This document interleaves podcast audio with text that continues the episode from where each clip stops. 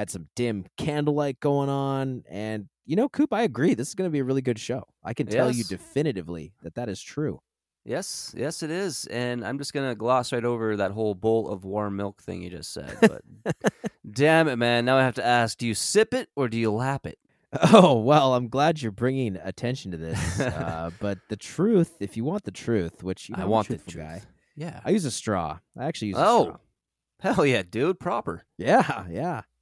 Now, now is that a uh, straight straw or one of those fucking weird?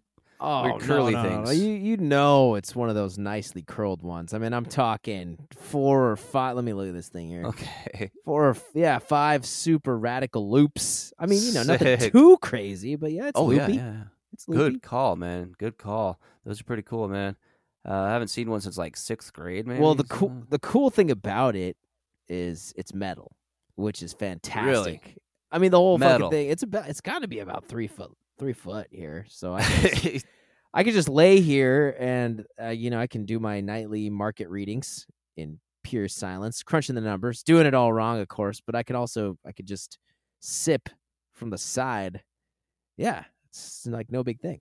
cool. Right on, brother. Yeah. But, you know, we really have a good show today, though. Like, I'm super excited for this. I am too, man. So why don't we just go for it, You know what? Let's effing do it, man, bro. man, bro? What is that? Take me to the mangroves, man, bro. Take bro. me to the mangroves, man, bro. Chicken, chicken, chicken, chicken. Stick me to the mangroves, man, bro. Do, do, do, do, do. Great song. Do, do, do, do, do. Take me to the mangroves, man, bro.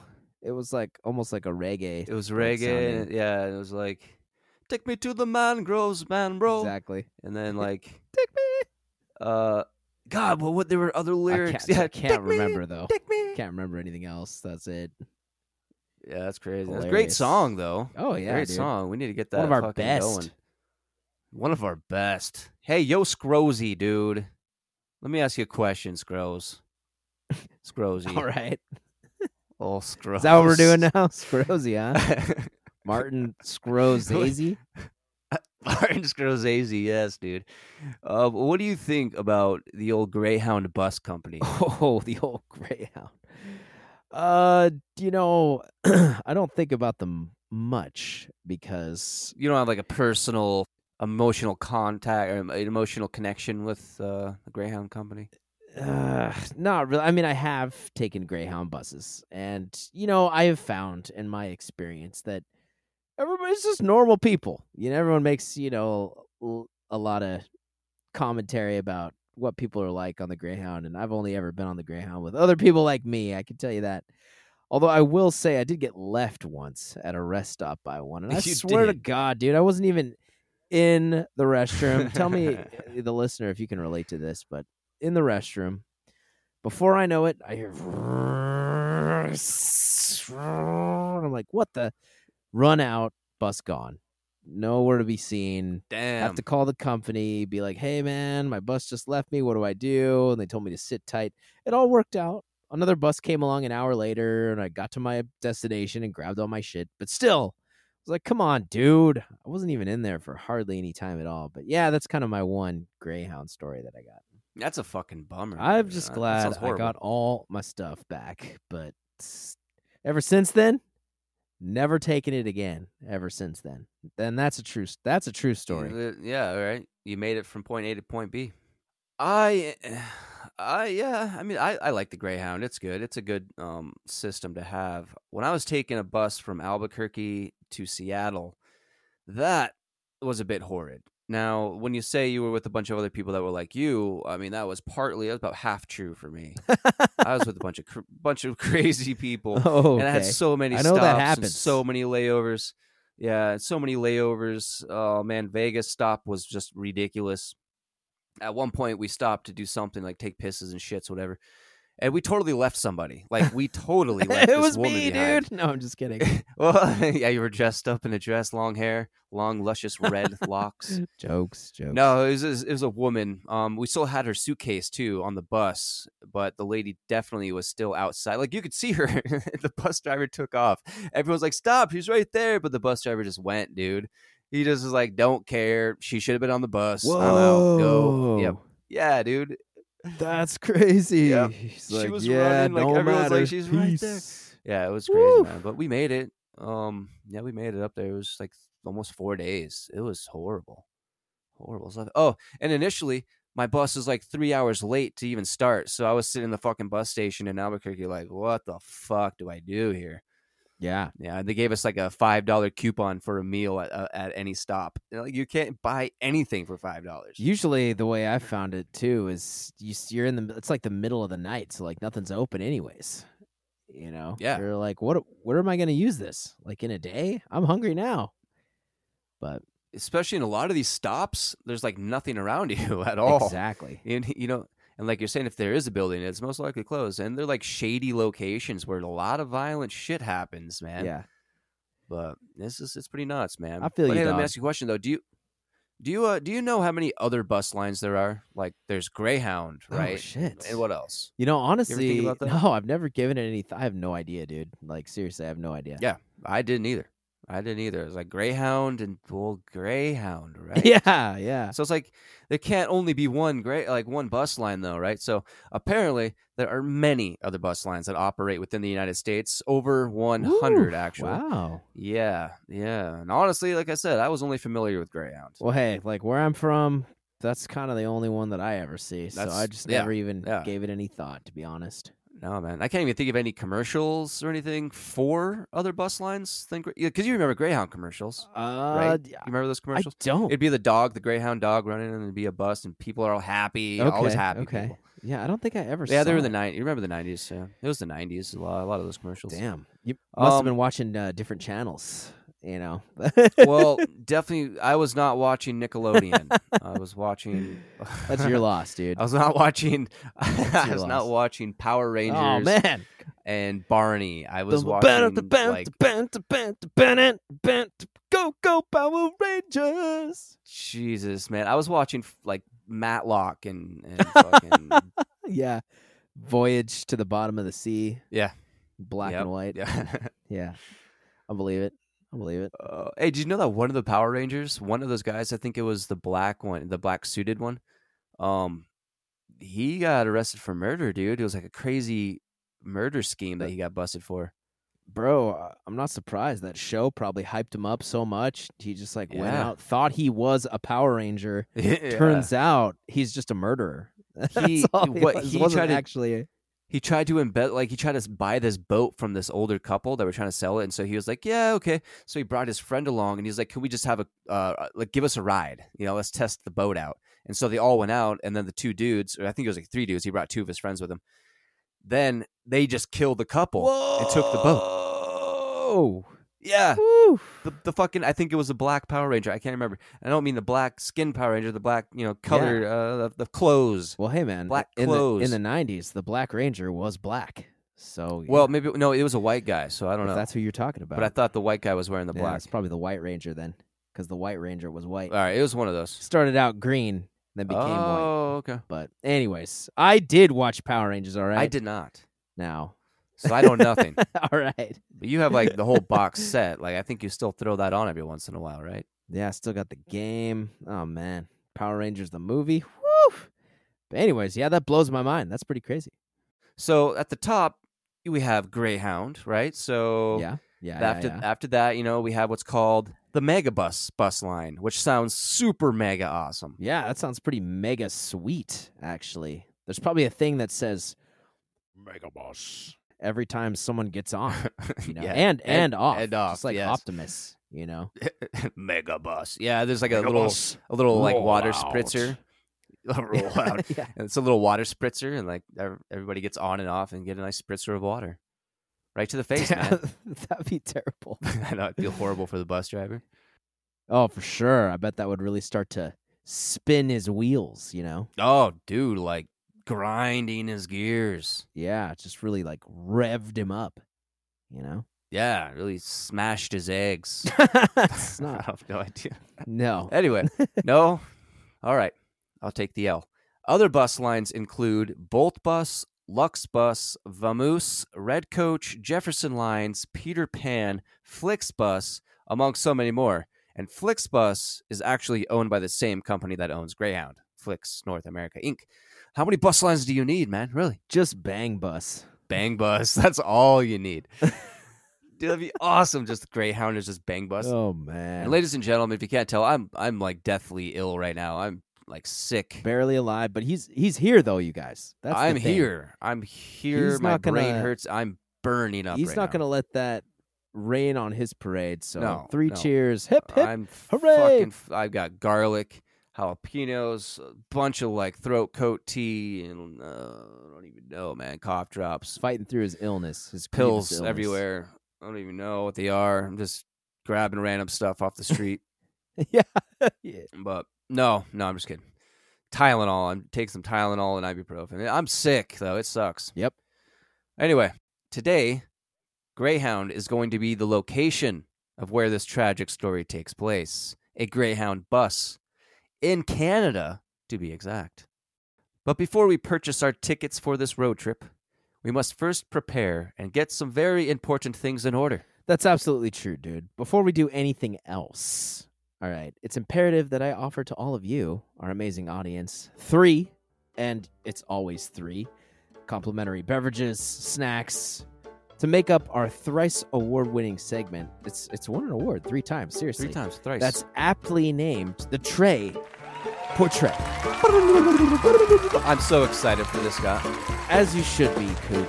As you should be.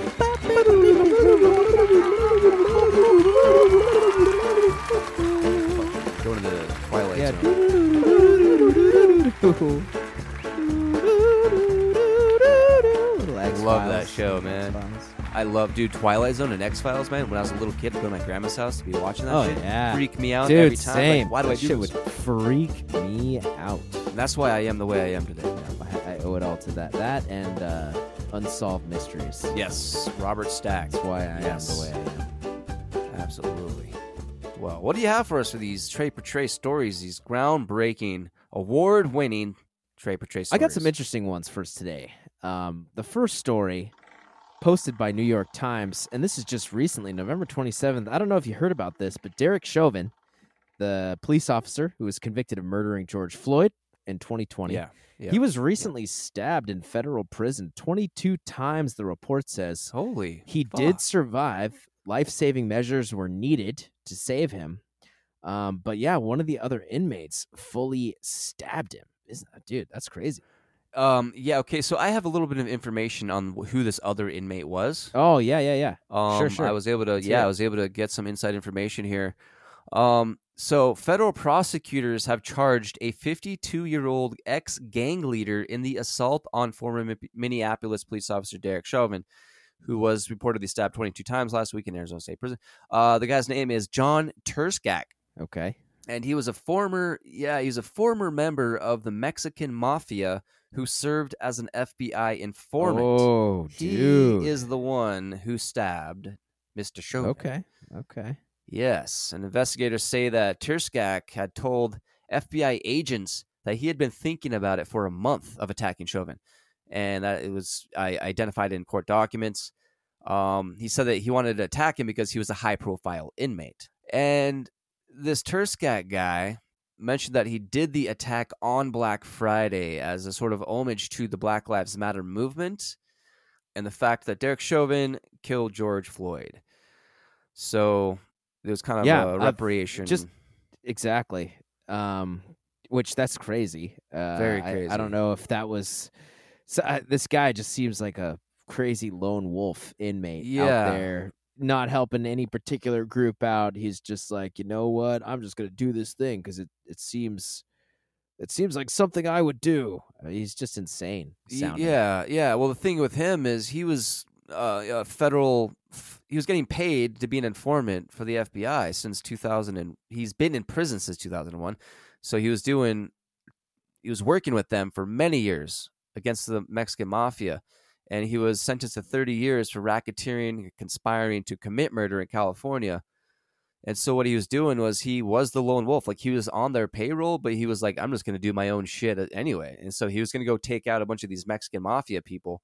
And the feds are like, no, you're not. And then they arrested him, put him in prison.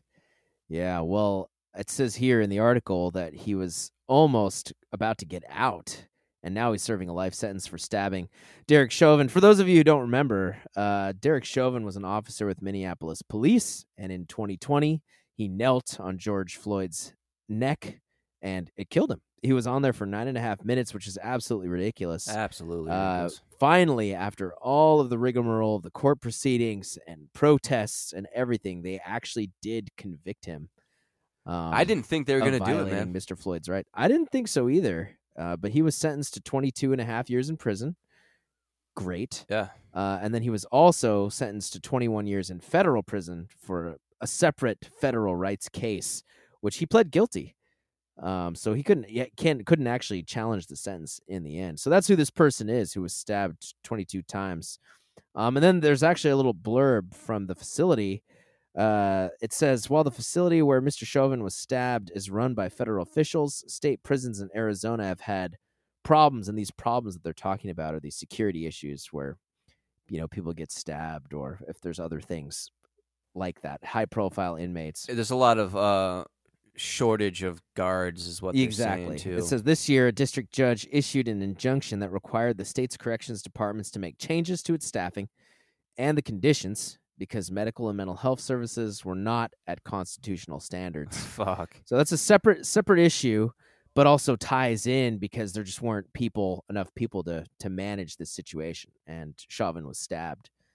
Um, but uh, anyways, yeah, there's just there's a lot of a lot of things going on, a lot of things happening there. There's also been I don't know if you heard about this. He's not the only high profile inmate that was stabbed. Do you remember? I don't know if you remember earlier this year, Lawrence Nassar, old Larry Nass. Oh, Larry was also stabbed. Yeah, he was stabbed multiple times in the chest and back in a federal prison in Florida. He's serving a 60 year sentence. yeah, survived. Yeah, so anyways, that's just pretty crazy. Yeah, well, I guess we'll see I guess we'll see if anything else happens to Chauvin and any other fallout from the stabber. But that brings us to our second story. Our second story for Trey per Trey today. Henry Kissinger, the US war criminal Henry Kissinger is now dead. Dead at 100 years old. He passed away from natural causes on Wednesday the 29th, 2023. Yeah, you know, he probably could have lasted a little longer, but he ran out of adrenochrome too quickly when there was just a little bit of a drought going on. The fuckface could have lasted a few more months if he just didn't just boof the baby chrome in one go, you know? Chances are high, but I think we're all grateful he's no longer lurching around Earth, causing destruction and death. So it's it's it's just more of a Oh yeah, dude, for Celebratory sure, note. man. The guy was one horrible human being through and through. I'll just let me say this really quick. I, I- so people don't know Henry Kissinger. He was behind the Cambodia bombing, which killed five hundred thousand people. He was behind the East Timor invasion, which killed two hundred thousand people. He was behind the Chile government overthrow. Uh, the U.S. backed to uh, back Pinochet's dictatorship, which killed obviously a lot of people.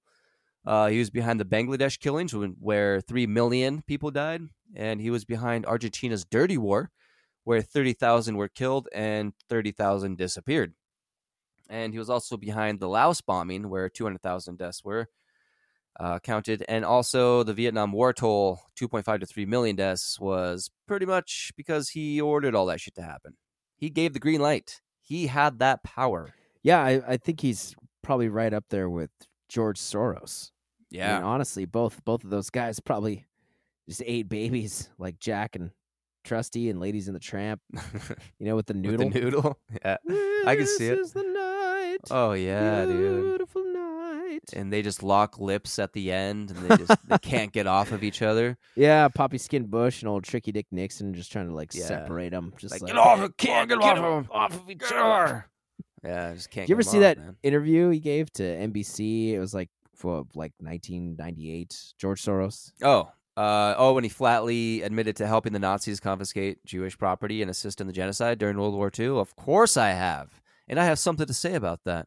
You know how I fucking hate the mainstream media, Scott. That's true. Yeah, you are. You're not lying. And you know how I brought attention to the fact that all these mainstream news fact checkers, such as that very pathetic one called Snopes, blatantly lie directly in the face of the truth when I brought up how Disney was selling those packages to Little St. James Island, better known as Epstein Island.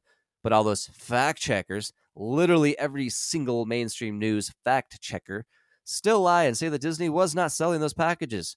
And that package was called Captain Nautica's Snorkeling Expedition, which you can go see on their website still. Remember when I was was bringing that up? Yeah, absolutely. I mean, talk about black and white. Like here, you say, "No, this is happening." They're like, "No, it's not," and you're like, "No, it's clearly Yeah, here." Like, look, clearly. you could, you could just so easily. What it took you about thirty seconds to find that information Exactly. out. And and I brought the attention to the fact that Disney was in fact selling those packages to Little St. James Island, which anyone can just go to magicalkingdoms.com and see for themselves that that package is offered or was offered by Disney and it's still listed on the website. So, I mean, Right, right, right. Yeah, exactly. and so again, here with George Soros, we see the same pattern. Like you mentioned, the interview he gave to some news company back in 1998, right? In that interview, he admits that he helped in the confiscation of Jewish property and who knows what else he did there. Yet every single mainstream news fact checker claims that his story is false. They claim that he never did what he clear as day admitted to on that recorded news program, recorded with audio and visual. They just flat out say false, false. But you know what? Let's just play that clip right here. My understanding is, is that you went out with this protector of yours who swore that you were uh, his adopted godson. Yes, yes, Went out, in fact, and helped in the confiscation of property from the Jews. that's right. I mean, that's, that sounds uh, like an experience that would send lots of people to the psychiatric couch for many, many years. Was it difficult?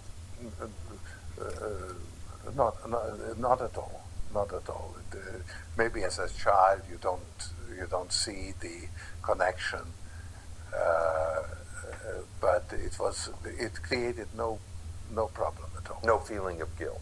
No. And so there he is, just openly admitting to it. Couldn't be happier talking about it. Yet Snopes, Newsweek, CBS, NBC, and literally every mainstream fact checker denies it. It's fucking ridiculous. And people sit back and stuff all the bullshit in their gullet like their lives depend on it. Yeah, everyone's just like, "Oh no, no, no way, no." So, anyways, Henry Kissinger is dead. That's all there is to that story. Moving on to our moving on to our last story here from themessenger.com. You remember Susan Smith, Coop, that gal that she drowned her two boys in South Carolina Lake Oh, 30 years yeah. ago. Yes, yes, Um, yes. Apparently, she, like a lot of other high profile female killers, has quite a few admirers, and she has one particularly adamant male admirer who has been calling in, uh, talking to this lady. Uh, and she, he actually thinks that she would be a good stepmom. No. And she admitted that he said I could be a good stepmom. She is serving a life sentence for the 1994 double murder of her two young sons. And uh, you know, I just uh, I don't know if uh, we can say that. I don't know if that's That's touchy. That's You know? touchy. You know, like how much time would go by, but like, man, that's a hard I one. just feel like that would give me pause. Like, oh, I don't think this And I woman's think the I right think it is one to be stepmom and my kids. Uh, but apparently, this this guy is one of eight one of eight men that are currently vying for Smith's attention, Dang. and they're offering their assistance in the event that she's paroled in 2024 after serving 30 years for killing the two boys. Uh, they've they've all said, "Oh, we'll be there." Woo. Um, Man. Currently, the Department of Corrections for South Carolina only identifies the callers by first name and last initial. Um, but I think they're kind of hooked on this sort of like love thing that's going on.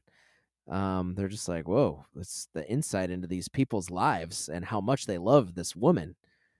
So they, they're just letting it happen, you know? So we know the old age saying in, in the law that, you know, once a person serves their time, they pay their debt to society, right? And things should go back to normal. But what do you say in a situation like this where a woman kills both of her children 30 years later? So she does her time. I know she's getting paroled, but what if she flat out discharged her time, right? She's completely done. Uh, She's paid her debt to society, right? She did it. She paid her debt to society. But would anybody feel comfortable allowing her to have kids? I think people need to think about that. It's not up to me, and this comes obviously. to It's constitution. not, it's not up to me to decide, you know. But no, it's on a it's serious note, down- yeah, it's it could cause definitely some some court cases. That's for sure. Yeah, I think the ACLU would be happy to be all over it. I don't think they're gonna let her out, um, personally. But Probably not. yeah, uh, just a couple of things. By the way, just a couple of things that these men are offering. One of the men offered Smith a car. Another one said that she, if she gets out, she can stay with his relatives. So he's volunteering a third party. okay. Um, and then a third gentleman talks about moving in and becoming a family. Like, hey, let's become a family. I like the middle one. Um, Some dude's like, "You can stay at my mom's house while I." Dude, you bro, yeah. Doesn't even have his own spot. yeah. Um, but yeah, so Smith, she's now one of the most notorious inmates, of course, in South Carolina history. She was just 22 in 94 um, when she committed this crime. And uh, yeah, she'll be up for parole November 4th, 2024. So it's going to be an interesting parole hearing. That's that's all I can say Yeah. about that. But that's it. That's our third story, our third and final story for this week's Trey per Trey.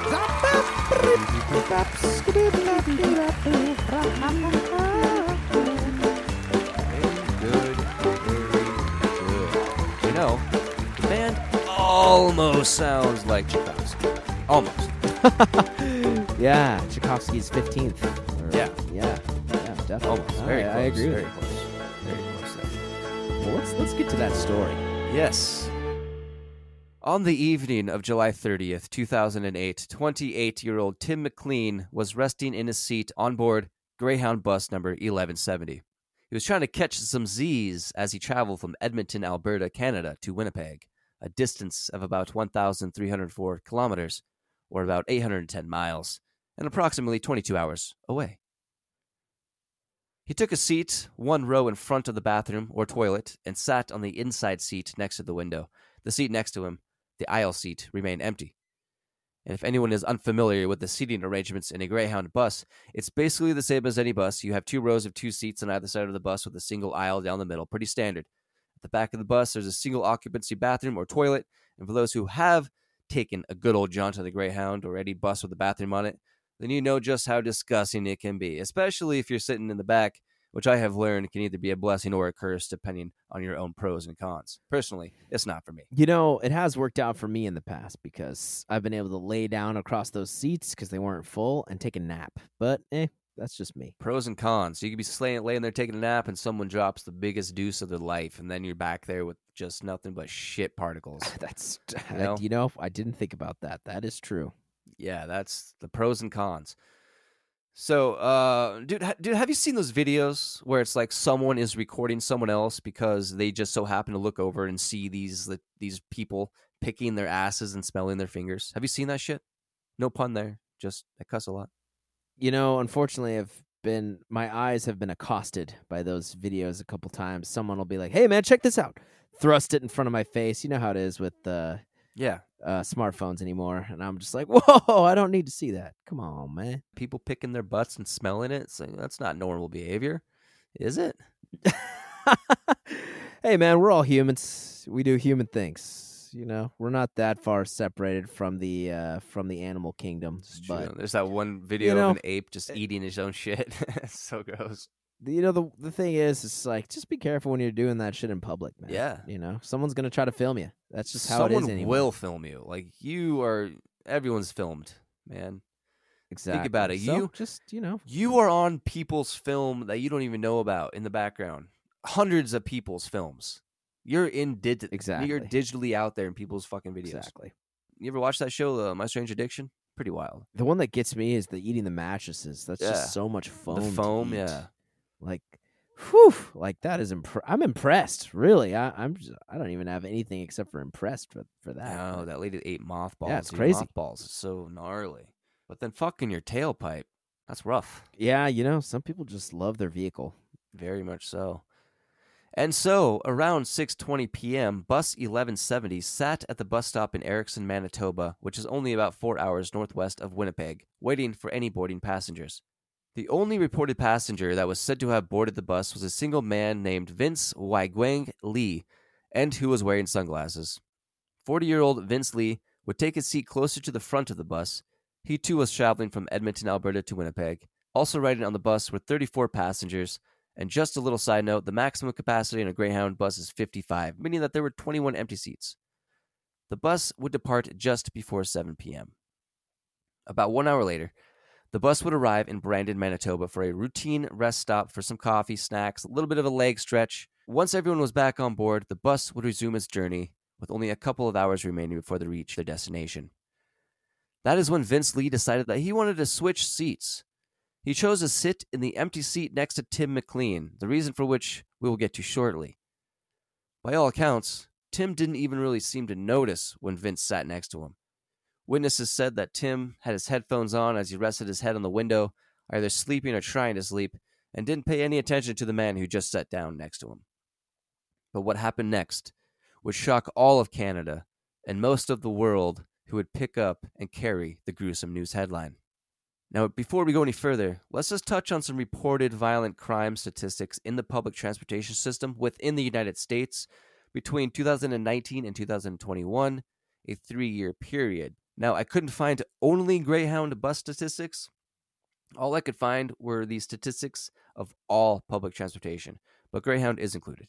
In 2019, there were 1,560 reported assaults, 211 robberies, 8 thefts, 2 vandalisms. Vandalisms. Vandalisms. I love it. There were 16 reported rapes and also 18 reported homicides. In 2020, there were 1,036 assaults, 90 robberies, 4 thefts, 3 vandalisms, 13 rapes, and 31 homicides.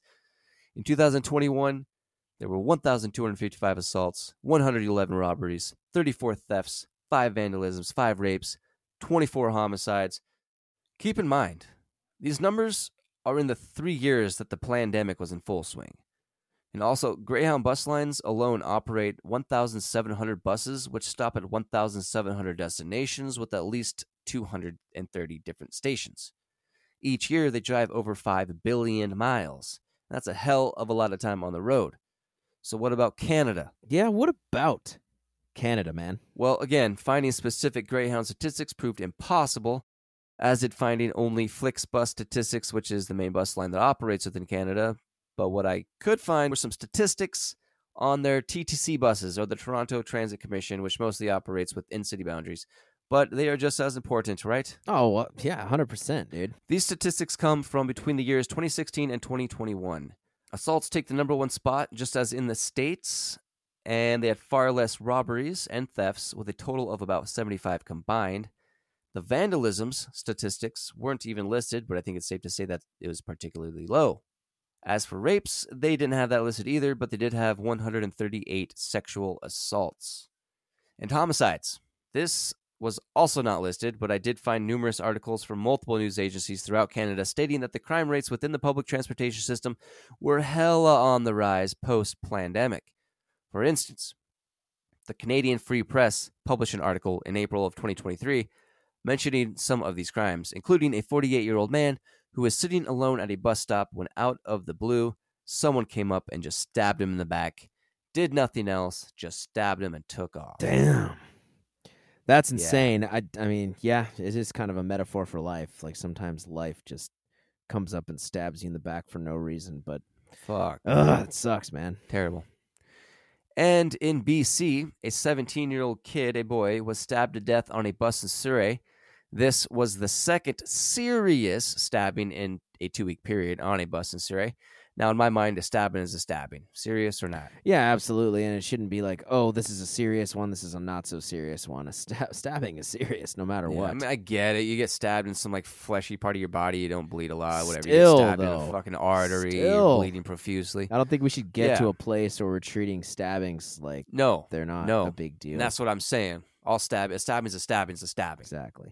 In Toronto, a woman was stabbed multiple times by a stranger but survived. The next day, a 16 year old boy was stabbed in his chest. In a separate incident, there was a bus driver who was shot with a BB gun by a couple of asshole teenagers.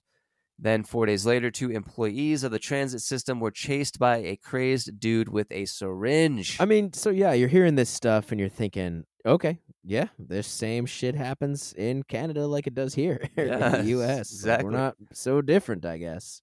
The Western Regional Director for the union that represents the Metro Vancouver Transit's operators, Gavin McGarrigle, said that there was a general sense of lawlessness aboard buses and that a culture shift is required to fix it. What he means by culture shift is to have more cops and security who actually rode the buses, which sounds like a good idea, like the undercovers that fly on planes, right? And speaking of those guys or gals, have you ever seen a sky cop on a plane? I've suspected. I, I'm sure we all have, right? Like Probably. people, the listeners, you guys can relate to this. Like I'm sure we all have when you're thinking, I bet you that guy's a cop, man. I'll bet you. Yeah. But honestly, never had it confirmed. So Anyway, Gavin went on to say that the backbone of the Canadian economy is the public transit system, which is more or less true. And he finished up with this quote, saying you don't have enough resources to make sure the passengers and the workers feel safe is like saying you're putting buses on the road with no tires. End quote. hey, he's got a point. What if a car company was like, "Yeah, sorry, we just don't have the resources to continue putting seatbelts in the cars." Fuck. I feel like people would probably not take that so smoothly. No, no. And Calgary Chief of Police Mark Neufeld told media, quote, there has been a post-pandemic impact. He actually meant plandemic, but moving on. There has been a post-plandemic impact that I don't know that we fully understand. End quote. Uh, I mean, I could see that. This guy's just Calgary chief of police. You know, he's speaking the truth. There's just one little tidbit I wanted to mention before we move along. The Toronto Star published an article on April 18th, 2022, that stated the following report Quote, An agitated man hijacked a bus on the TTC's 36 Finch West route and held the driver at knife point, forcing him to speed through red lights to take him to where, Scott? Um, uh, Burger King? It's close.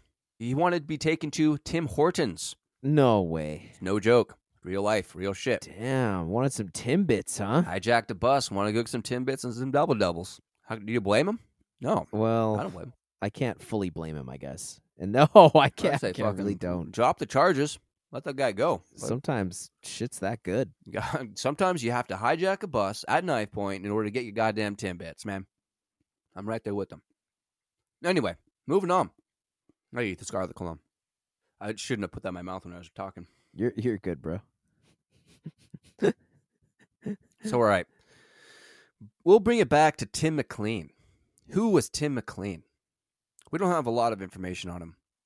But Tim McLean was born Timothy Richard McLean Jr. and was born on October 3rd, 1985, in Winnipeg, Manitoba, making him 22 years old at the time. Tim had been working crazy hours as a carnival barker in Edmonton, Alberta, and was on his way back home to Winnipeg by way of bus 1170. And Scott, do you know what a carnival barker does? Uh, yeah, kid, you want some, uh, you know, some cotton candy? Uh, maybe an oven here? Hmm? You know? Yeah, like that's pretty much uh-huh. yes. That's a carnival barker right there. oh, What they do is they go around and try to get people interested in coming to the entertainment events where lots of weird things can happen and do happen under those large tents. He would run around doing these events and would go out to get people's attention to bring them in to the strange little world of the circus. interesting. Okay, yeah, I never heard of that before. Would you know that'd be a great band name though? This is an aside. That I'm is. sorry, uh, listeners. I'm not trying to derail the discussion, but the Carnival Barkers. Are you kidding me? That's a great name. Sign me up. Like folk music or something. A lot of uh there you go. Banjos. I, was thinking more uh, like uh, uh, gypsy, like gy- gypsy punk. Yeah, okay. You know, Okay. I'm down. I'm down. But anyway, Tim was also a really athletic and adventurous person. He really enjoyed traveling, meeting new people, and experiencing new things in life. He had a very large extended family who all adored him. His uncle, Alex McLean, said he was a, quote, little guy with a big heart, end quote. He was also a person who was easy to get along with, very friendly, and very outgoing. Family and friends would tell you that he was just someone you couldn't not like. So, as I mentioned earlier, Tim was trying to get some shut eye as he rested his head against the window at the back of the bus. The seat next to him was vacant. But after the stop in Erickson, Manitoba, Vince Li would change seats from the front of the bus where he first sat to the empty seat next to Tim. And if you remember, there were 21 extra seats. But who was Vince Li? Vince Li was born on April 30th, 1968, in Dandong, Liaoning, China. He graduated with a bachelor's degree in computing in 1992 and was headed in a great direction. Between 1994 and 1998, Vince lived and worked in Beijing as a software engineer. By June 20th, 2001, Vince had immigrated to Canada with his wife, Anna, where they'd live and work in Winnipeg. Vince would work a number of odd jobs while Anna would hold down her job as a waitress. By 2004, he had found some work with the Grant Memorial Church for about six months doing some random construction stuff. And the church pastor who hired Vince, his name is Tim Castor, said that Vince was always an upbeat, happy guy despite the language barrier between him and pretty much everyone else, which, man, that's got to be extremely difficult, man, to endure. Yeah, so I mean, you're you hear that and you think, oh, this guy was, you know, he had some grit. Yeah, dude. And so Tim would say that there were some times where he felt Vince he would become frustrated with his inability to communicate with the others. But he added that he would never show signs of anger or any sort of violence. And it would be during his time of employment with the church that Vince would later tell his court psychiatrist, after this incident we're talking about, that he took an interest in Christianity and was baptized. Vince said that very soon after that baptism, he started to hear the voice of God talking to him. And the voice of God would reportedly tell him that he was the third story of the Bible and also the second coming of Jesus, whose duty it was to protect the human race from an invading alien species. Uh, that's that's insane. That's all I'm gonna say about that. I mean, he clearly had some kind of like undocumented schizophrenia. Like, regardless of whether or not it was actually happening, like this guy believed that that was happening. So I'm just trying to like, I'm just trying to put myself in the headspace of one who's accepting that information and just being like, Yeah. all right, it's on me then. And dude, can you imagine what he must be thinking right now with all of this quote unquote alien disclosure going on? Because I mean, dude, imagine if you were like in a place where you literally thought that God was telling you to save the world from an alien invasion, okay? Right? Right. And then you go do some fucked up shit and some years go by and then the government comes out saying that UFOs are like fucking legit and that and that you know we even had those congressional hearings uh, just a while back ago with the panel of ranking military guys saying like yeah we have alien technology. Yes we're not alone here. But like that's got to be pretty fucked up. You know you'd be thinking about what quote quote quote unquote god told you back in the day right? And like how could you not? And now with all this disclosure coming out you'd be like i fucking knew it man. I fucking knew it all along. Oh, totally. Just every like delusion that you had been told was wrong or fighting against suddenly slides back into place, and you're like, I knew it all along. Yeah, so I mean, maybe, I mean, we can't discount. I mean, what he did was really fucked. We can't, we can't let him go for that. But maybe he was onto something. Maybe he was onto something. So, in order to prepare for his duty to save the human race from aliens, the voice of God commanded him to travel throughout Canada, either by foot or by bus, or both, to track down aliens. This is when he got himself a big old knife, one of those big old Rambo blades for his protection and to use against the invading aliens. Later, his wife would corroborate that Vince Li would suddenly disappear from the home without saying a word for days on end, which has got to be horrible on the marriage. So let's fast forward to the spring of 2005. Vince would abruptly quit working at the Grant Memorial Church, which caught his boss, Tom, off guard. But Tom only wished the best for him. With his delusions ever increasing, he would be found by the Ontario police wandering around a highway just a few months later. He told the officers that God had commanded him to follow the sun, and the police officer's response was to transport Vince to the William Osler Health Center in Toronto for observation. Now, we don't know too much about how that panned out, but he would be released soon after.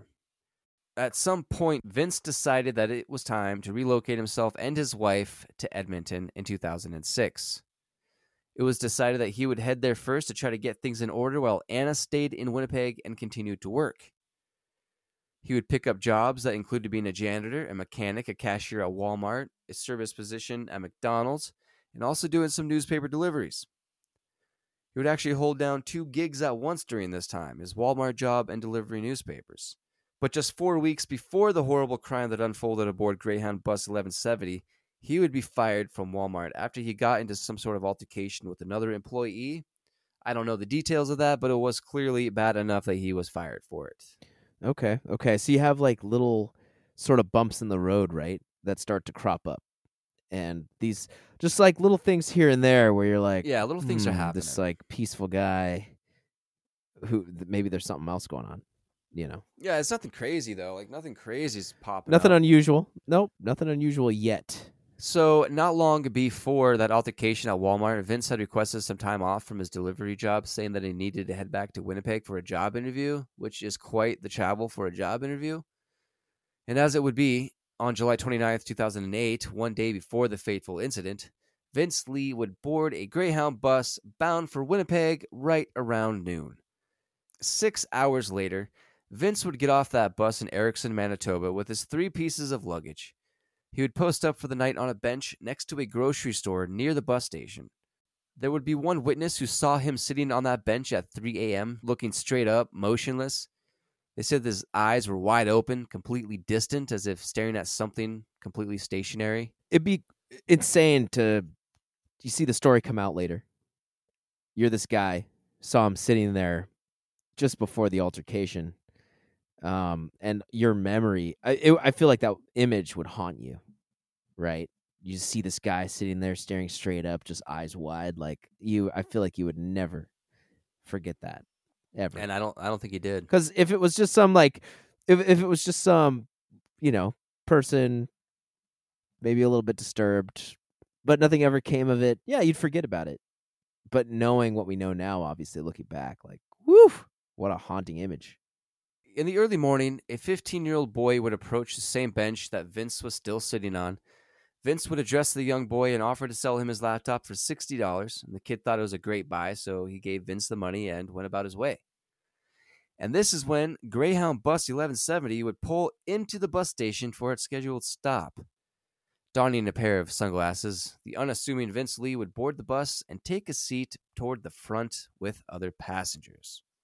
Okay, now, we know that the bus would continue its journey and make its scheduled stop in Erickson, Manitoba. We know that Vince Li would decide to sit next to Tim McLean, who was trying to sleep as he rested his head on the window, listening to music through his headphones toward the back of the bus. So, why did Vince decide to make that switch? When Vince Li first boarded the bus, he looked around at the faces of the passengers, scanning for any potential aliens.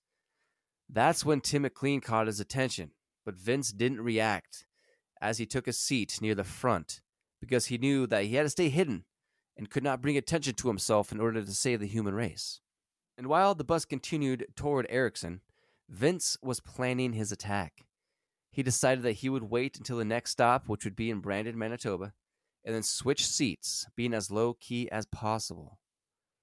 Still wearing his sunglasses, he made the switch and sat there as the bus continued on its course. Only moments later, Vince Li pulled out his large hunting knife, and without emotion or change in demeanor, he just started to plunge the blade into Tim McLean's neck and chest. Tim immediately reacted to the attack and started to let out harrowing screams that would go on to haunt the witnesses as he tried to defend himself. But the onslaught of stabbing continued, and Tim had no chance. Just the initial two or three stabs deep into his unprotected neck while he was trying to sleep and before he had any idea what was happening were just too much for him to overcome. And one witness, Garnet Caton, who served five years with the Canadian Forces, gave a news interview right after the attack and would say that Tim stopped screaming after about five or six stabs in the throat. And we're going to play that interview shortly here. But Garnet was actually sitting directly in front of Vince and Tim. Immediately after Tim's screams, the passengers, who were mostly sleeping, would begin to realize what was happening and they too began to scream. At first, Garnet Caton thought it was a fist fight, but then started to see blood literally spray out of Tim's body and then realized that this other guy was stabbing him with a huge Rambo blade. He said that that was when he ran up to the driver, yelling for the driver to stop the bus. The bus driver, Bruce Martin, quickly stopped the bus to open the door for the terrified passengers to escape.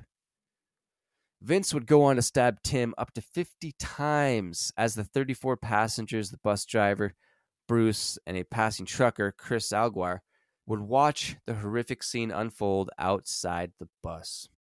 Garnet Caton would later remark that Vince Li's demeanor never changed. He would say, quote, there was no rage or anything. He was like a robot, stabbing the guy, end quote. You know, I'll interject here and I'll just say I feel like Well, and you know, to be honest, I don't know how many people actually witness a murder, right? Because a lot of murders take place behind closed doors, like you don't see them happen. Um, this is a very public one, you know. But I, I still feel like it would be unusual to see someone without emotion committing such a heinous act, right? Like it would just make it stand out so much more. You have this person that, like, at least outwardly, seems completely not to care about what they're doing, and that is just insane. It would be just like so ridiculous, like just crazy to see that. Absolutely. You know?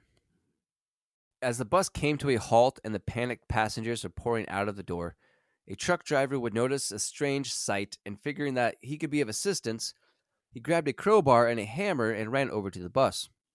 Luckily, as the bus driver stopped the bus, he also disengaged the emergency immobilizer system, which made the bus completely inoperable. Garnet, Bruce, and Chris, all armed with three various tools as weapons, would actually go back onto the bus to see if they could do anything to help.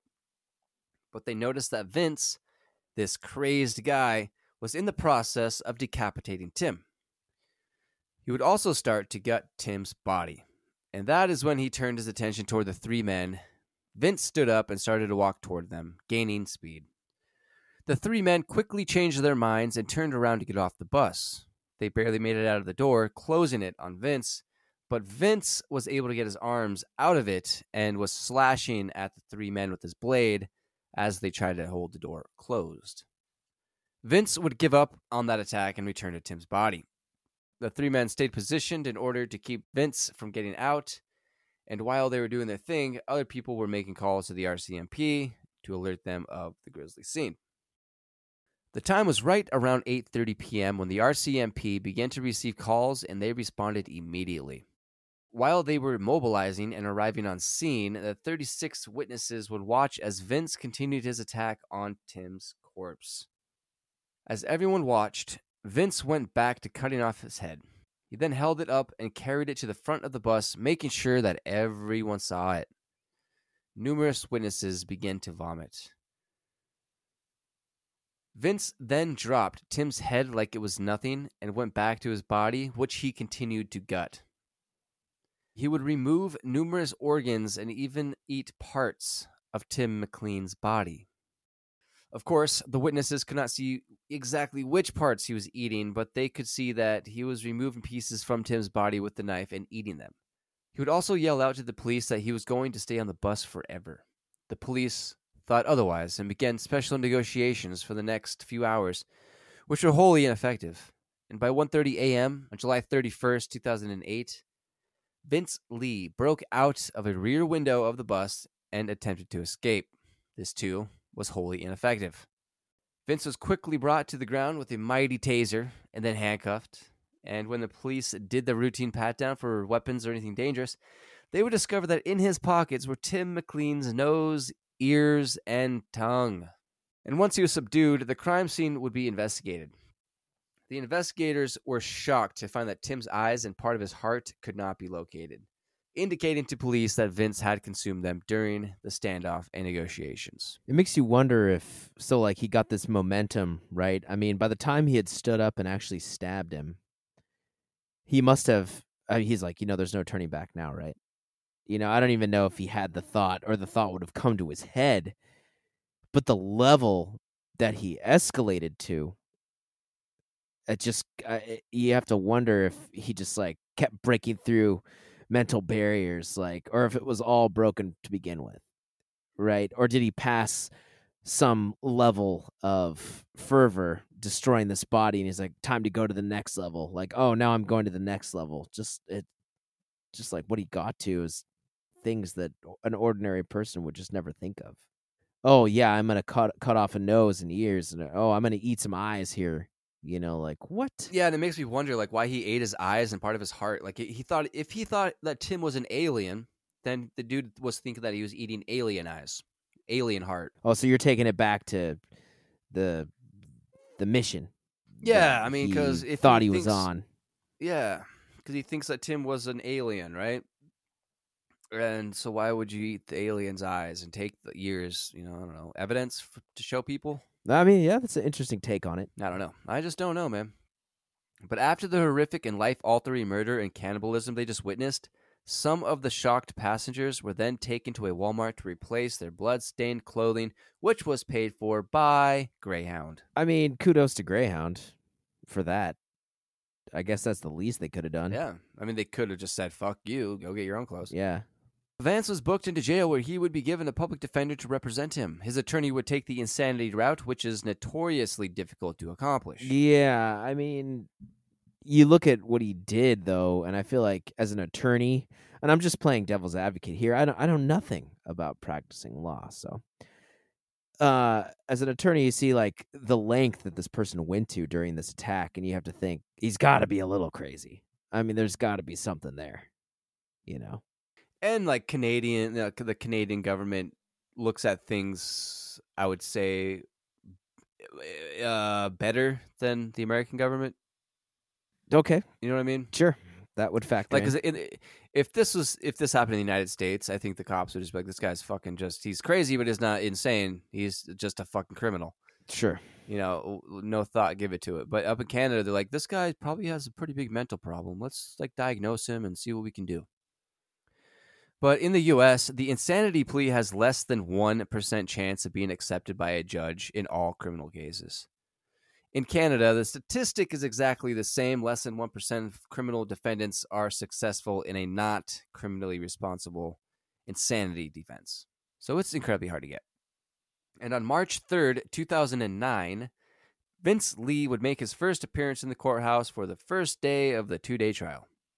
While the court proceedings carried on, Vince would only say a handful of words. He'd say, Just kill me. Yeah, I mean, he's he knows what he did.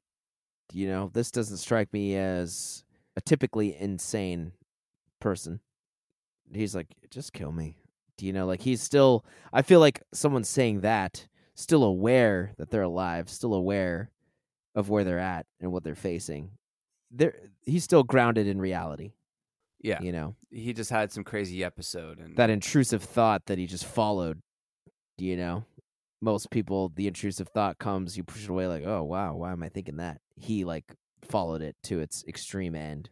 Dude, there's this video of a guy. He's, I think he's like tr- teaching his girlfriend how to drive a car or something, but she gets intrusive thoughts, and so she's in the in the driver's seat. She's driving. They're going pretty fast, and he's recording her, and she you can watch it in her face, and she's about to just like jerk the wheel, and he catches it. He grabs the wheel really quick. He's like, "What are you doing? What the hell are you doing?"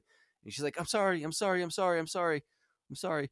It's like one of those people who just the impulsivity of that, like You just can't not. you can't not and you're gonna end up hurting yourself or others and like that's not even a thought in your head it's crazy shit anyway his own attorney would hire a psychiatrist to look him over as would the prosecution both sides would agree that vince li was suffering from a severe case of untreated schizophrenia at the time of the unimaginable murder beheading and cannibalism of tim mclean one of the psychiatrists would say that Vince carried out his attack because God told him directly that Tim McLean was evil and needed to be killed. They also explain how God sent him on a mission to hunt down the invading aliens, and if he didn't do as he was commanded, that he would be killed himself. And since both sides were in agreement of Vince Li's severe mental condition and both were in favor of an involuntary commitment to a mental institution in lieu of a prison sentence, because of this, the judge, John Scurfield, reviewed the case and considered a fair but just punishment for the heinous crime that the defendant had committed in front of at least 36 witnesses. On the second day of trial, Judge Scurfield would address the court and state that, quote, These grotesque acts are appalling, but are suggestive of a mental disorder, end quote. He went on to say, quote, He did not appreciate the act he committed was wrong, end quote. He would rule that Vince was not in full control of his actions at the time of the murder, and upon Vince pleading guilty to a single charge of second degree murder, he would be sentenced to six years at the high security Selkirk Mental Health Center in Manitoba. It was ruled that he would be treated and observed each year, upon which the review board would make a further determination of his potential freedom based on the progress of treatment. On May 30th, 2011, The psychiatrist in charge of him would report that he was responding very well with the treatment, which consisted of group and individual behavioral therapy, accompanied with a steady regimen of olanzapine, also known by its brand name Zyprexa, which is an atypical antipsychotic medication commonly referred to as a serotonin reuptake inhibitor or SSRI. It is prescribed to patients that experience periods of schizophrenia, bipolar 1 disorder, and other manic or mixed episodes. What it is said to do is balance the levels of dopamine and serotonin in the brain, which regulate your thoughts, your behaviors, and your moods. And since Vince was responding well to treatment, his doctors would go on to recommend that he be granted more freedoms, which would be phased in over a handful of months. First, he was able to walk around the hospital grounds unaccompanied by staff members. On May 17, 2012, the review board would grant him temporary passes of the hospital grounds to the nearby town of Selkirk. During these trips, he would be supervised by a nurse and a peace officer. For the next two years, Vince would be what you call a model prisoner. He obeyed all the rules, was very cooperative, and raised no concerns. And because of this, on March 6, 2014, he was allowed to visit Selkirk without the supervision of anyone. First, these visits would only be about 30 minutes, and over time it would be extended to full day visits. By May 8th, 2015, he would be going to the group homes within the community, which was heavily scrutinized and opposed by those living in said community. Yeah, I feel like what I'm seeing here is a- a lot of trust, right? I mean, more so than America would give you, for sure. I feel like. Um I mean, they're just letting this guy who t- committed this crazy act after just a couple years like go out back into the community. I mean, there are studies that show if you treat people like criminals, they'll act like criminals people will eventually treat or will eventually act how you treat them. And and I'm not saying he was criminally minded. You know, clearly he had some mental issues going on. But the other thing I want to say is that an SSRI is not that much of a treatment. I mean, it's what they prescribe you for depression. You know, it's basically just depression medication. Yeah. That's all it is. It's it's not a treatment for schizophrenia not that we know the greatest treatments for schizophrenia obviously i'm not saying that but i would definitely be a little concerned as well Oh, absolutely. like the people living in said community And this is another interesting part right here. In February of 2016, while still technically considered an inmate, he was allowed to legally change his name to William Baker and simultaneously allowed to leave the group home he was in to begin living independently. And by February 10th, 2017, less than nine years later, the Manitoba Criminal Code Review Board officially ordered that Vince Li immediately be fully discharged from his sentence. He faced absolutely no legal obligations or restrictions, which I guess includes the medication that he was taking, Zyprexa. He was a completely free man. Well, i don't know what to say that's insane yeah crazy Completely fucking free. Beat. Beheads a guy on a bus, eats part of his body, man, then he's free. Just free to walk. Yeah, man. And the review board would add, quote, it was of the opinion that the weight of evidence does not substantiate that Mr. Baker poses a significant threat to the safety of the public. End quote. hmm. What do you think? I mean, maybe. just seems like an extreme case to be testing that out that's all i have to say about it And let's see. In an interview that Vince gave to Chris Summerville, who is the CEO of the Schizophrenia Society for Canada while in the mental hospital, Vince would respond to the question of how would you know if you were getting sick again? Vince said, quote, hearing voices, stopping my medication, and starting to believe in aliens. God would not tell me to do something bad. End quote. Hmm. Well, yeah, I, guess uh, it's not that I don't agree with that, but it just seems like okay. Uh, I, yeah, I don't know. I don't have anything intelligent to add to that. I just God will not tell him to do something bad, but it's like God commanded him to get on that bus and kill aliens, which he thought Tim was an alien, so therefore God told him to do something bad. I don't know if I agree with that necessarily. Um, that in his mind, you know, like if you if you truly believe in God, then you then you believe what God stands for, which is all things that are good. I mean, that's at the crux of what a person who believes in God believes if they truly believe in God. And so maybe he sussed that out, you know, like realizing, like, oh, like what he's saying is God wouldn't have told me to do that. I think that's what he's saying. I yeah, I think that's what he's saying, but the same time, God told him to get on that bus and kill an alien, which turned out to be Tom Tim McLean. He listened to God's voice to do that, thinking he was doing good. He was thinking he was listening to God, is what he was thinking. Yeah, but He wasn't. he wasn't Exactly. because God wasn't talking to him. Exactly. He was talking to himself. He was talking to himself. Yes. That's exactly right. So yeah. So here he is, you know, talking about oh, well, hearing voices or stopping my medication, like starting to believe in aliens. Like, okay, yeah, I guess those would be uh pretty pertinent warning signs. I just don't know if that's enough. You know, I just don't know if that's enough. Yeah, I think in a group guy. setting, you, it's your turn to speak or something. It's like, how are you going to know you're not doing good? Uh, hearing voices, stopping medication, believe in aliens. Oh, keep going with that because those three things are pretty damn big. Uh, yeah, everyone in the group is like, yeah, that's exactly what happened when you committed your heinous murder that you committed gets Yeah. real uncomfortable in the group, you know? Oof, People start shifting around like, uh, uh yeah, dude. Uh, anything else? sketchy. Today, though, as far as I could find, he is living in an apartment in Winnipeg, and I couldn't find if he's still married to his wife Anna or or not. Ann, Anna, Well, I don't know, I forget her name, but apparently he's working and living his life. He has shown quite a lot of remorse for his actions, and this contributed greatly to the decisions of the review board. But the family of Tim McLean were confused, they were hurt, and sort of outraged by those decisions. His mother has been a huge advocate of changing some laws around so that murderers such as Vince Li with mental disorders such as schizophrenia are not released back to the community after only a handful of years as free as could be. This guy who brutally murdered her son and mutilated his body and ate portions of it and beheaded him, and he served less time than people convicted of selling marijuana. He got less time than shoplifters. She has also pushed for mandatory medications such as Zyprexa in Vincent's case. Mandatory medications. Yeah, and I will say that he just never would have been allowed to walk free in the United States. No. I'm going to go out there on record and say that right now. Like, there's no chance he would have gotten out.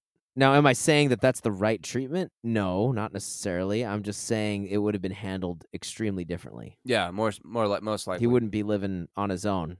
Yeah, he'd probably be in a maximum security place somewhere. This guy freaked out on a bus once, beheaded someone, and ate part of his body. Yeah. I think he'd be You know. uh, he should be on observation for quite a while. But he's out there. But maybe he'll prove everyone wrong, and he'll be the the guy where people say, "Hey, look at this guy. He ate part of a, a human once, and then he was fine." yeah. And it'll lead to some radical change of how we deal with people like that. Who knows? I'm, I'm just saying. The Manitoba Criminal Code Review Board responded to Tim McLean's mother and said, quote, We receive evidence from the accused patient's treatment team, end quote. There are experts in forensics, mental health, and other social workers who are part of this board, and they say that, quote, we weigh all the material that they have on their files, medical reports, psychiatric reports, psychologist reports, and all of that goes into the making of the decision. You know, it's not like they're just like, uh, two plus two, four. All right, you're good. Let them out. Yeah, yeah. So they're you know they're using all of the research that they have or that is available at their disposal. I will say that. Well, this is what they That are is clear. saying to us, though. Right, right. We we are not there in their offices making sure they're doing their job. of course following up. Yeah, X Y Z. Well, I don't know, man. I don't know. It seems like this guy Vince Li, he could go off the rails at any moment. You know, that's my opinion. If he's not taking his Zyprexa, I just feel it could get pretty bad. I mean, yeah. Let's. I guess let's make sure he's still taking his medicine, or he'll eat someone. Ah, well, all right. Let's uh let's play that first interview. Actually, actually, let's play both interviews back to back. Fuck it. So both of these interviews are done by Canadian news companies. In both of them, the person being interviewed is the passenger that sat directly in front of Vince Li. His name is Garnet Caton, and he does a really good job at explaining what happened inside Greyhound Bus 1170. So here we go, and we'll play them back to back. So enjoy. Um, I was just reading a book. All of a sudden, I heard a guy screaming. I turned around, and the guy sitting right next beside me was standing up and stabbing another guy with a big, a Rambo knife, pretty much. It was a big survival knife like this in the throat, repeatedly, repeatedly, repeatedly. Uh, told everybody to get off the bus. Everybody started to get off the bus. Uh, the guy stepped, kill, ste- or still kept stabbing him, stabbing him. Uh, everybody got off the bus. Me and a trucker that had stopped, and the Greyhound driver uh, ran up to the door to, to maybe see if the, the guy was still alive or we could help or something like that. And when we all got up, we seen that the guy was cutting off the guy's head. Uh, he was cutting off the guy's head there. And then he saw us. He, he came back to the front of the bus, told the driver to shut the door. Uh, he pressed the button and the door shut, but it didn't shut in time. And the guy was able to get his knife out and take a swipe at us. So we backed off the door. And uh, I ran around the backside of the bus. The bus driver took off, and then we both returned to the front to see what had happened. And he, he hadn't gotten, gotten off the bus. The door was still open. Um, we shut the bus door that time and shut it. Uh, it was at that point that he came, started walking to the front of the bus, and he had a, the, the head in his hand, and he just looked at us like this and, dropped it on the ground, totally calm. Um, the three of us had uh, weapons from the, the truck, the trucker's truck there, and we just stayed outside while he tried to get out the door. Uh, telling him, "No, stay put, stay put, stay there. Don't don't try to come out." Uh, he tried to get the bus working, uh, and the bus driver disabled the bus somehow in the back. I'm not sure how he did it. Uh, it was at that point I think that the police showed up and uh, kicked us off, got us to the back, the end of the bus there. How are people reacting? Uh, some people were puking. Some people were. Uh, um, Were people running? Were they screaming? yeah, everybody was running, screaming off the bus. Like when, when it happened, it, I think I was the first one to to really realize what was going on and just screamed like, "Stop the bus! Someone's getting stabbed! Everybody get the hell off!" The people at the front of the bus didn't really understand what was going on, so it was. It almost turned into like a trample scene there, and everybody trying to get off the bus. But uh, the guy, he didn't care at all. He wasn't concerned with anybody but the, the, guy, the guy that he was stabbing. What did the guy look like? Did you get a look at him? The, the killer? Yeah. Um, he's either Chinese or native. That's all I can say. Uh, six feet, 200 pounds, he's wearing sunglasses, bald head. Uh, he looked totally calm. He didn't say a word, I don't think, to anybody on the bus. I think he, he got out and had a cigarette with one girl. Um, nothing, just totally calm. The guy that he stabbed was, was listening to his headphones and uh, sleeping. He didn't do anything to provoke the guy. The guy just took a knife out and stabbed him. Started stabbing him like crazy and cut his head off. How are you feeling when you saw what was happening? Uh, I got sick after I saw the head thing. Um, I just wanted to help the, you know, me and the driver wanted to get the guy stuck in the bus. And uh, at that point, when we saw the head, we knew that the guy was dead. So Was it was he uh, sitting next to him? Did it seem like they were traveling together? yeah, he sat right next to the guy that he, he, he killed. Were they friends? No, I don't think that they were at all. He didn't say anything when the guy got on the bus. Um, I honestly don't think that the guy knew him at all. I think he was just really crazy. So there were no words exchanged before. Nothing. No warning. Nothing. No warning. How are you feeling now? Uh, a little tired. I'm, I'm, I'm in shock still, I guess.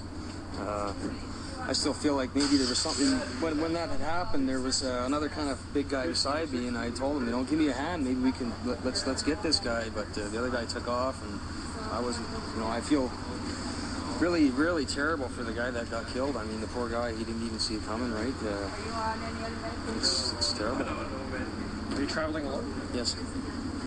Where's all your stuff? All your bags? Uh, all everybody's stuff's still in the bus. They, they put us here in the hotel. Uh, they just finished taking us to the police station to, to, to take all of our uh, statements. Um, we're still not sure how we're getting to our destination or uh, what's what's going on with our luggage or, or what.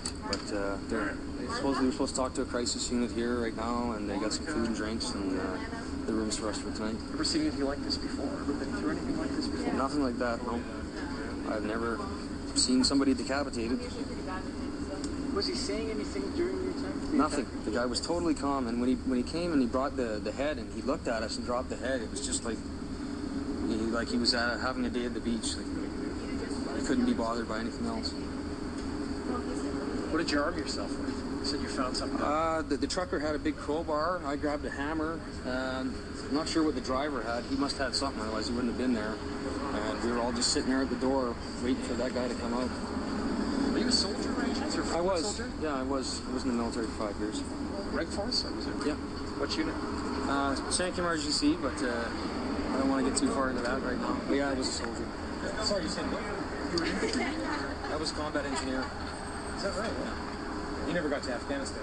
No. You're kind of the hero of the story, if you don't mind me saying. Uh, not me. I'd say that the trucker was. Really, that guy, when he showed up, I felt so much better. When, when he was there with that bar, he was bigger, and uh, at that point, it was like, hey, we, we got this guy. Where did he come from? How did, how did he run? The trucker? I believe he was driving along the road, and when we had pulled over in a hurry, everybody had ran out of the bus. He had seen people running and, and figured that something was going on, so he pulled over right away. And uh, I, what he told me after was that somebody screamed at him that he's got a knife, he's got a knife.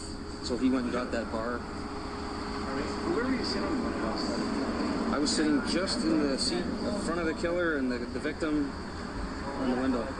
On the, the front of the bus, the middle of the bus? It sits right at the back, right by the toilet. The killer was right at the, right in front of the toilet seat. In the very last seat of the. Yep. Did the victim scream? Did he wake up? Did he? Yeah, the victim was it was a blood curdling scream like that. Just reading my book, and all of a sudden I heard it. It was like something uh, between a dog howling and a baby crying. I guess you could say it was. I don't think I'll, it'll be it'll leave me for a while. Uh, after I don't know five or six stabs, I think he must have got him in the throat because we didn't hear him anymore. Is there a, a lot of blood? Yeah, there was blood everywhere. There was blood spurting. Uh, the, the, the floor of the bus is covered in blood. Then did you turn around and find him, or were you heading out? We picked up the attacker, I believe it was in Brandon. I'm not sure exactly where we, we picked him up, but uh, he got on the bus. He sat in the front very calmly, somewhere in the front, put his stuff away, didn't say a word to anybody. Uh, the bus continued on for, I'd say, another half an hour, and we stopped for a cigarette break. He got out, smoked a cigarette casually. I think he talked a little bit with another girl that was there. And when he got on the bus this time, he, he came right back to the back and sat next to the victim, who was right behind me, and put his things above in the, the overhead there and sat down.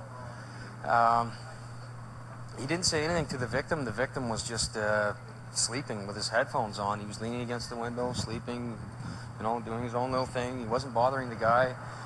I didn't hear any words at all exchanged between the two. Uh, I didn't see the guy, the attacker, talk to anybody else but, but the one girl there. Um, so started reading my book again. Uh, probably 20 minutes later, all of a sudden we all heard this scream, a blood curdling scream, like uh, just hair raising. We turned around and looked, and uh, I thought it was a fist fight at first. The one guy was standing up, and you know there was arms were flailing and stuff like that. And uh, but then I saw the guy had a big freaking Rambo knife, uh, hunting knife, and it was covered in blood. And he was he he just kept going at the guy. It was like it was a robot, though. He the guy had, you know, he wasn't screaming at the guy or he wasn't in a rage. It was just very calmly killing the guy. Um, the other guy was screaming bloody murder. Uh, when I knew what was going on, I, I ran up as close as I could to the front of the bus and screamed at the driver, "Stop the bus! Hey, there's somebody getting stabbed. Everybody, get off the bus now! Now!" Uh, a lot of people didn't, you know, understand the urgency of what was going on. A lot of people were still sleeping and stuff like that. So it was a big crowd at the door trying to get out while everyone's staring at this guy getting getting stabbed to death. Uh, we eventually all got out, uh, moved to the back of the bus. Me and uh, the Greyhound driver and uh, a trucker that had stopped, see, seeing people running out of the bus, figured there was trouble. He stopped, and he came out with a pry bar and some other weapons, I guess. And uh, the three of us entered the bus to, to see if, if the victim was still alive or if there was something that we could do, what was going on in there. And uh, we saw the guy was over top of him, and he was clearly cutting the guy's head off and, and, and gutting him uh, like an animal. I don't, I don't know. Uh, so he- he turned around at that point and saw us looking at him. Uh, he started moving toward us. We all jumped off the bus. Three of us jumped off the bus, and the, the bus driver tried to shut the door, but the guy was already at the door before that, and he was slashing at us. He had his hands out the door. He was trying to pry the door open, and uh, I was sitting there holding the door shut while this, you know, he's slashing at us, and the, the driver's trying to push the the button closed. Uh, yeah, the attacker ended up getting a good push in there and pushed back, and his arm came out too far. The, the both of us ran around the bus, and uh, came back around again. We didn't want to lose sight of him, so uh, looked under the bus to see if his feet were there, and um, he wasn't there. So he was still on the bus. So we ran up, pushed the the, the, the closed door. He was stuck on the bus. Uh, three of us sat there against the door, you know, waiting for him to come out. He kept coming to the front and trying to, to push the buttons to, to get out. He he went into the, the driver's seat and he, it looked like he was starting the bus. We yelled at the bus driver, you know, he's gonna he's gonna take off in the bus. So the, the bus driver disabled it somehow. I'm not sure how he did it, but uh, he came back and said, yeah, he's not going anywhere.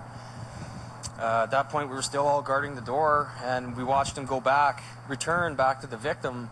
Uh, we went around to the front of the bus to see what was going on, and uh, he, that's when he, he brought the head up, and, and he came right calmly right towards us with the knife in one hand, the head in the other. And the three of us were just standing there in shock, like, and he just calmly looked at us with sunglasses on, dropped the head in front of us, like it was no big deal. So the main thing I keep thinking, right? You know, you listen to this guy talking, you hear about how they wanted to challenge him. They changed their minds. They saw what he was what he was doing and how far he was willing to go, and they you were like, no.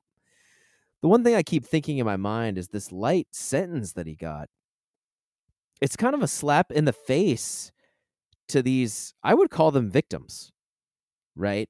Like he he subjected the people on this bus, whether he was crazy or not, um, to this scene that they didn't want to be a part of. They didn't want to see this. They didn't want to deal with this. They understood like how heinous and crazy it was. And so then to let him out after so brief of a time, I don't know. I just feel like the people that he affected, the ripple effect, right? You think about the ripple. I don't know if they were treated fairly by the court system. I don't know, you know, but I'd just be curious to to, to see what everyone thought on that bus and how they feel about him getting out. Um. Well, yeah, I can say this. Um, none of them are happy with it. Yeah. Um, I've read many of their their own statements after it happened. Sure. And months after it happened, years after it happened, and they all say they're still, they are like horrifically plagued with nightmares because all they can hear is Tim McLean's horrible screams when he starts getting stabbed. Exactly. They say they they hear it every fucking day. They hear it every fucking night. Some of them see a head, you know. Some of them see a fucking head. Like when you see something like that, that shit's gonna creep into your dreams, and you're gonna get some weird fucked up shit going on along with it. Obviously, PTSD is huge. These all of these victims are suffering from PTSD. Oh, in yeah. one way or the other. oh yeah. Every, every one of them. I mean, they saw things that you can't unsee. No, no, dude. And just to go further with that, one of the first responding um, police officers, one of the first responding RCMP, uh, he was Corporal Ken Barker. He uh, was one of the 13 first responders, and um, he later took his life um, just due to what he saw there. Yeah. That's exactly what I'm saying. Like Yeah. the this guy may have done well in treatment or whatever it was, you know, but the people that he affected, they need their own treatment. And I just feel like I just feel like the the people who made this decision really left the effect that it had on these people out of the equation. That's all that's all I have to say about it. And as of July of 2014, in the past 10 weeks of July 17th, um, the 10 weeks leading up to that date, 13 Canadian first responders committed suicide. Jeez. That's insane. Yeah, I mean, it says here, man, first responders, PTSD is all too common. They're burdened with confronting horrific crime scenes and accidents, and they suffer psychologically for that shit, man. You know, you start going inward, you start coping with drinking and doing other shit, drugs, and it usually turns to suicide. Of course. It says here an estimated 24% of first responders suffer from PTSD. Yeah, and I a- wanted to be. I wanted to be a first responder. I wanted to be a, an emergency nurse guy for a long time. yeah. Well, this is certainly uh, one of those cases that affects you for the rest of your life. I mean, it's a rough story, dude. Rough story. It's horrible. It's a horrible story. So many people were were affected, dude, just firsthand. You know, but man, but Garnet Caton, man, he was ready to take Vince down, though. He was like, "Come on, boys, let's go, let's get him. Come on, grab your weapons, let's go." Yeah, he uh, that I will say that that demonstrates quite a bit of bravery in that moment. Not everybody would be willing to get up on that bus with that dude while he's up there Oh no, doing what he was doing. I mean, that's pretty insane. Fuck. Oh, and there's another couple. It was a dude and a girl who were sitting right next to him, to Vince and Tim. And when it started happening, the guy he got up because he's in the aisle seat. He just booked it. He booked it to the front, and his wife was like frozen in fear. She was just staring at it and frozen, like, "Oh my god!" She wasn't moving. So he fucking ran back to her, grabbed her. But that whole time, dude, Vince was just hyper focused on fucking uh, Tim. I can tell you 100% that I couldn't have left my wife. But that's that's just me. Well, he thought she was gonna run after him, and, you know, but she was just like frozen in fear. It's like, God, I can't be safe in a grocery store now. I can't be safe on a Greyhound. Well, Can't be safe walking down the road. yeah, we're we're all in it together at least. That's true. That's true. That is true, man. Well, like like you said, man, this is a rough story. It's a rough, rough story. Yep, definitely was up there. Well, it's been fun. We had a fantastic time here today telling a horrific tale. You know, for the listeners, on a serious note, the the stories are terrible, but we enjoy spreading knowledge. I mean, we're not trying to affect everyone in the same way, you know. eh, But if you're if you're here, if you're tuned in, we figured you like learning about this kind of stuff, so we're Yeah. here to tell you, and we enjoy telling you. We that's do. that's what we mean by that. Because we do this because we like learning about these things ourselves. And exactly. And yeah, there are a million pod shows out there that talk about these things, but we try to find the cases that aren't talked about enough or at all. Exactly. That's the ones we try to go for. And obviously, we're going to cover cases people cover all the time. That's just that's just the life of a podcast.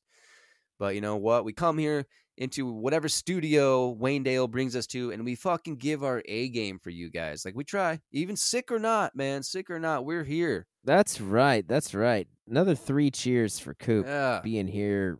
Fever of three hundred. I swear. uh, Hip, hip. Fucking Hooray! fever is high right now, man. I yeah. literally Good shit- job, bro. Like I told you, man, I fucking went onto the toilet. I literally just opened my sphincter and it was literally like dropping a glass of water, just emptying a glass of water out. Oh my god, what is happening to me right now? I am on a full diet of only jalapenos, garlic, tea, and uh, Coffee. vitamin C, and and uh, I haven't had any coffee in the past two days. Well, good for you, man. Maybe that. Um, maybe that's your problem. I know. I think I might have to get some coffee. Totally. Yeah, ladies and gentlemen, man, we're here for you. Like, you know what? We just hope you like the show. We hope you like the content, and we're gonna be we're gonna be expanding the content here shortly. I think in the coming weeks we're gonna be touching on a lot of conspiracy, like yeah, you know, truth conspiracy. Um, just a bunch of stuff. We'll go down some rabbit holes. Good stuff. Have some fun times. Yeah, you know, we we try to keep it up. We try to change it up. We got some different stuff lined up coming down the pipe for you guys. Just you know, just so we can keep it interesting. Um, but yeah, you can guarantee that we'll be here every week, hanging out with you and telling more stories. Love it. I can say one thing. I'm sorry, eating garlic right now. Um, fans like the suit, the weird suicide episodes. Fans really like that shit. The weird ways people commit suicide. Sure. People love that shit. So, ladies and gentlemen, we'll get more of those going for you. They're always interesting. Yeah. Oh, I was going to ask you, Scott, how's the vabbing going? Ah, yeah. Um, I gotta say, it's not working at all. So whoever suggested that it would work, well, fuck them because it really isn't. So that's all I have to say about that. All right, you heard it, dudes. Don't don't vab. Don't do it. Women, Doesn't do shit. Don't vab either, but definitely men don't vab. That's gross. Well, everyone, we loved having you here with us today, getting through these trying times. You're all the best to us. Please subscribe to the show immediately. Please, please. Oh, and please. And also, please tell your friends, tell your family, tell your kids, tell your dog. Subscribe to the Paranaughtica podcast. Go out, make a scene, and get people to listen to the show. We're talking tell everyone that you pass in the streets, right? Tell everyone in line at the bank, the grocery store, gym, in the shower. I hope you tell I hope you see people in the shower all the time. Tell them. Tell everyone at the salon, the barber, the auto mechanic, the dentist's office, bars, arcades, nursing homes, emergency rooms. People, I'm telling you, it doesn't matter where. Just tell them. Doesn't matter. So where. get out there, folks. And don't forget to tag all your friends and family on Twitter and Facebook, wherever we post new episodes. This helps us out a lot, man. I'm telling you, it does. I'm not lying. He's not lying. It does. He's not fucking lying. And you can also email us at paranaughtica at gmail.com. That's P A R A N A U G H T I C A dot com. Text us, email us, visit us, write us reviews, give us five star ratings, give us great fucking all that good stuff. And until next week, toodaloo. Toodaloo.